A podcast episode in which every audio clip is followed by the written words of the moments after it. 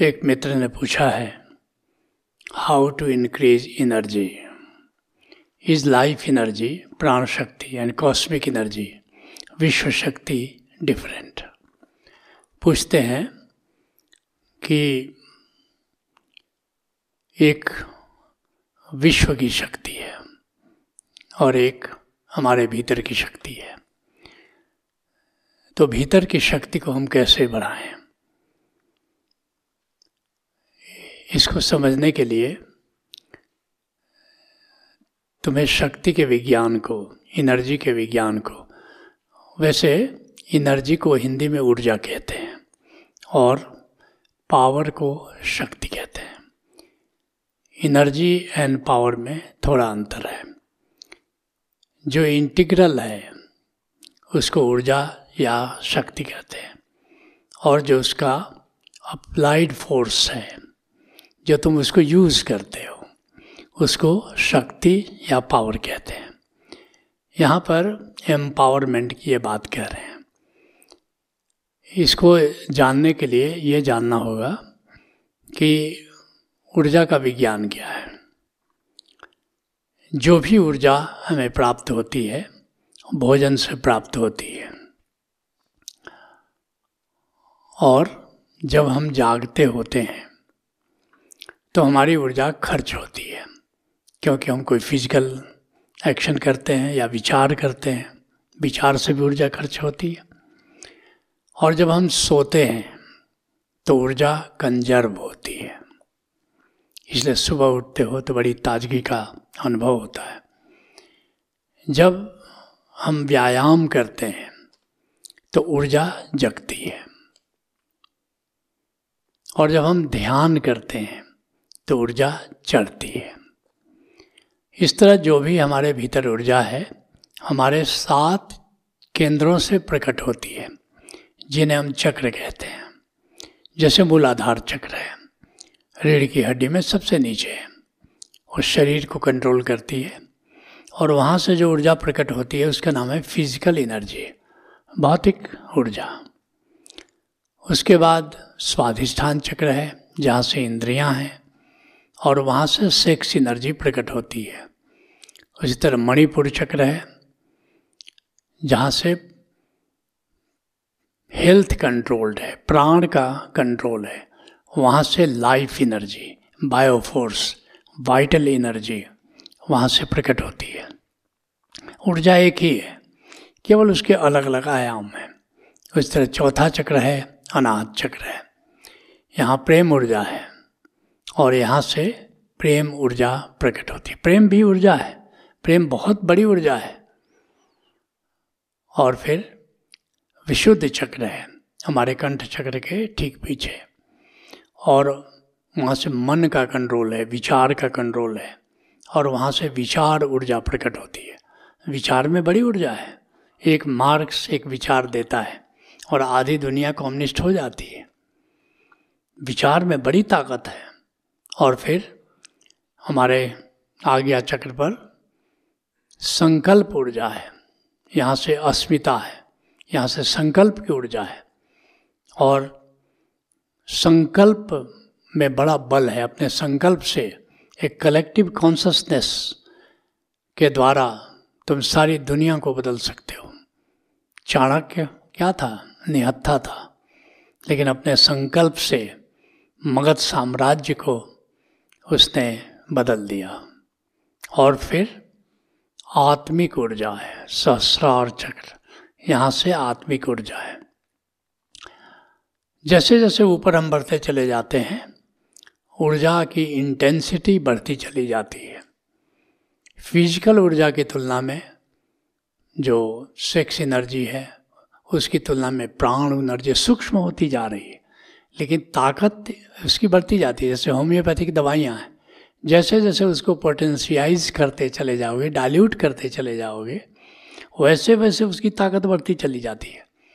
इसलिए सबसे ताकतवर अगर तुम्हारे भीतर है तो आत्मिक ऊर्जा है और उसका जो अप्लाइड फोर्स है, वो आत्मिक शक्ति है, आत्मबल है। उससे बड़ा कोई बल नहीं है। और जितने तुम्हारे डायमेंशन हैं, आत्मशक्ति, वह सीधे गोविंद की शक्ति से, ब्रह्म की शक्ति से जुड़ी हुई है। जैसे आत्मा में जो भी डायमेंशन है, जैसे नाद है, नाद गूंज रहा है आत्मा में तो ब्रह्म में भी नाद गूंज रहा है, पूरा अस्तित्व नाद से गूंज रहा है। जैसे आत्मा में नूर है डिवाइन लाइट है तो पूरे ब्रह्म में डिवाइन लाइट है डिवाइन लाइट से ब्रह्म जगमग कर रहा है। भले सूरज की प्रकाश में दिखता नहीं, लेकिन जो जानते हैं, वे अंधेरे में, वो देख सकते हैं कि पूरा अस्तित्व उससे जगमग है।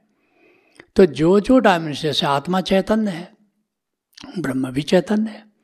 आत्मा आनंदमय है, ब्रह्म भी आनंदमय है। आत्मा प्रेममय है, ब्रह्म भी प्रेममय है। तो जो भी डायमेंशन हमारी आत्मा में है, वे सारे डायमेंशन ब्रह्म में विद्यमान है।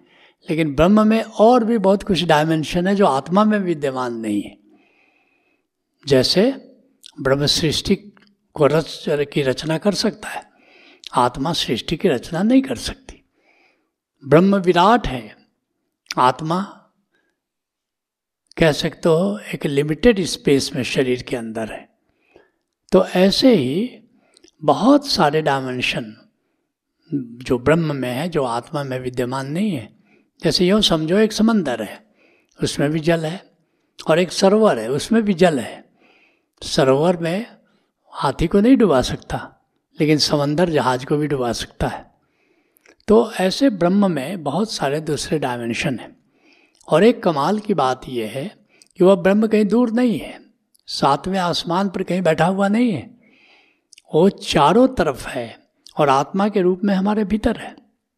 और परमात्मा ने ऐसा इंतज़ाम किया है कि आत्मा को समय समय पर वो चार्ज करता है। जैसे तुम्हारी मोबाइल है, वो बैटरी से चलती है, लेकिन बीच बीच में तुम उसको चार्ज करते हो।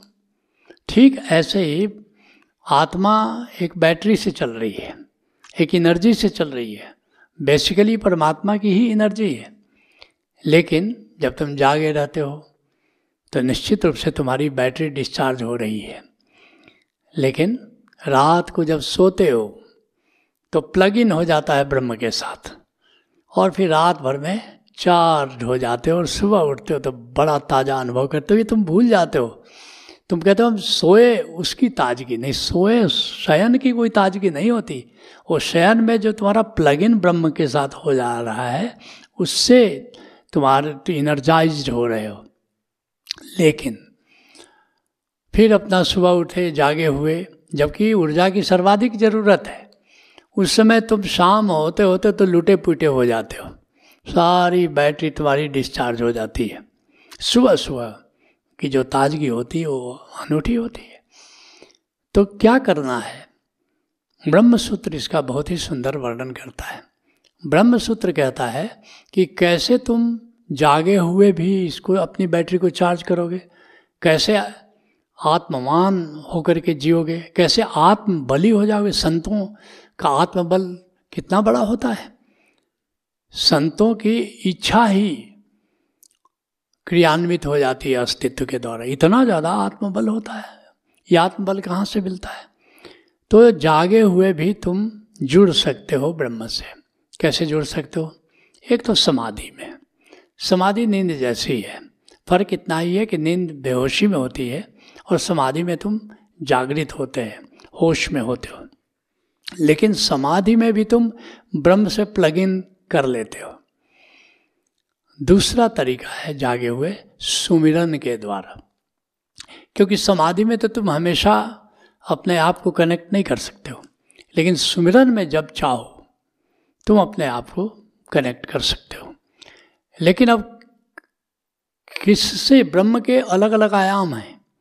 तुम किस आयाम से प्लग इन हो रहे हो? बस वो तुम्हें प्राप्त होता रहेगा। वो तुम्हारी रिचनेस बढ़ेगी। जैसे तुम परमात्मा के चैतन्य से प्लग इन कर रहे हो तो भीतर होश, प्रगाढ़ होता चला जाएगा। जागरूकता बढ़ती चली जाएगी। चैतन्यता बढ़ती चली जाएगी। ऐसे ही अगर तुम परमात्मा के आनंद तत्व से प्लग इन कर लेते हो तो तुम्हारा आनंद बढ़ता चला जाएगा, बढ़ता जाएगा। आनंदित होते चले जाओगे। जितना ज़्यादा परमात्मा के आनंद के आयाम से तुम प्लग इन करते चले जाओगे, उतने भीतर तुम्हारा आनंद बढ़ता चला जाएगा। जैसे भी तुम आनंद पद कुछ लोग कर रहे हैं यहाँ पर तो आनंद पद एक कार्यक्रम है जिसके माध्यम से तुम ब्रह्म के साथ, उसके आनंद तत्व के साथ अपने को प्लग इन करो। और भीतर आनंद बढ़ता चला जाता है। लेकिन अभी शक्ति के बारे में पूछा है तुमने। तो ब्रह्म का ही आयाम शक्ति है। इसलिए ब्रह्म का एक नाम है सर्वशक्तिमान। सर्वशक्तिमान।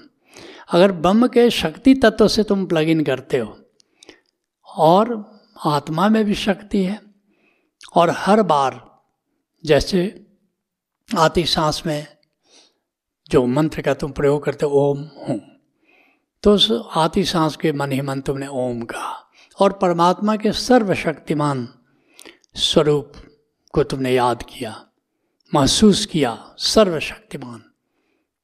और फिर जाति सांस में तुमने हु कहा और मेरी आत्मा शक्तिमान हो रही है, मेरा आत्मबल बढ़ता चला जा रहा है। अगर इस प्रयोग को थोड़ा दिन ही कर लो तो तुम देखोगे तुम कुछ भी कर सकते हो, कुछ भी कर सकते हो, इतनी शक्ति तुम्हारे भीतर पैदा होगी। इतना आत्मबल पैदा होगा कि बड़े से बड़े तांत्रिक के पास भी वो आत्मबल नहीं होता। तंत्र साधना में केवल मंत्र के बल से, केवल संकल्प की शक्ति का प्रयोग करते हैं। लेकिन यहाँ तो तुम ब्रह्म की शक्ति का प्रयोग कर जैसे रेकी करते हो, रेकी में कल्पना के आधार पर वो जिस ब्रह्म की शक्ति को यूज़ करते हैं रेकी में, वो कल्पना का ब्रह्म है। लेकिन अभी जो तुम कर रहे हो, वो कल्पना का ब्रह्म नहीं है वास्तविकता का ब्रह्म है। वो सत्य ब्रह्म है। तो तुम कल्पना ही नहीं कर सकते हो कि तुम सर्वशक्तिमान ब्रह्म की शक्ति को से जब अपने को आत्मशक्तिमान करते हो, जब अपने आप को एम्पावर्ड करते हो तो उसकी उसकी शक्ति अथाह हो जाती है। तो निश्चित रूप से श्रेष्ठतम जो उपाय है, वो सुमिरन है। आती सांस में सर्वशक्तिमान ब्रह्म की उपस्थिति का अनुभव करो और जाती हुई सांस में, बाहर जाती हुई सांस में अपने आत्मा को उसमें बल महसूस करो, शक्ति महसूस करो, अपने को आत्म बलि महसूस करो और फिर देखोगे कि तुम्हारी इच्छा ही अस्तित्व की इच्छा हो जाती है और इतना आत्मबल पैदा हो जाता है कि उसके सामने संकल्प बल कुछ ही, कुछ भी नहीं है। उसके सामने सबकॉन्शस की ताकत कुछ भी नहीं है, सम्मोहन की ताकत कुछ भी नहीं है। इसलिए संत जानता है धृष्टार्थ संजय से पूछते हैं कि जीत किसकी होगी? पांडवों और कौरवों में जीत किसकी होगी? संजय हंसने लगता है। धृष्टराज पूछते हैं, मैंने कोई हंसने वाली बात कह दी संजय? संजय कहता है, बिल्कुल। राजन, आपने हंसने वाली बात ही कर दी। अरे, यत्र योगेश्वरो कृष्ण, यत्र पार्थो धनुर्धरा। अरे, जिधर योगेश्वर कृष्ण है, जिधर अर्जुन है, जीत तो राजन उसी की होगी। तो निश्चित रहा जिसके पक्ष में कृष्ण हो, जिसके पक्ष में कोई संत हो, उसकी तो जीत सुनिश्चित होती है। निश्चित रूप से हारी हुई बाजी भी अगर संत चाहे तो उसको जीत में बदल सकता है। क्यों? परमात्मा की जो शक्तिमान परमात्मा है, उससे वो जोड़ करके जी रहा है। ये बात और है कि परमात्मा की इच्छा में वो राज़ी रहता है। सामान्यतः वो दखल नहीं देता है। लेकिन अगर निश्चित उसकी इच्छा हो गई तो परमात्मा उसकी इच्छा की कद्र करता है, परमात्मा उसकी इच्छा को पूरी कर देता है। Let's knowledge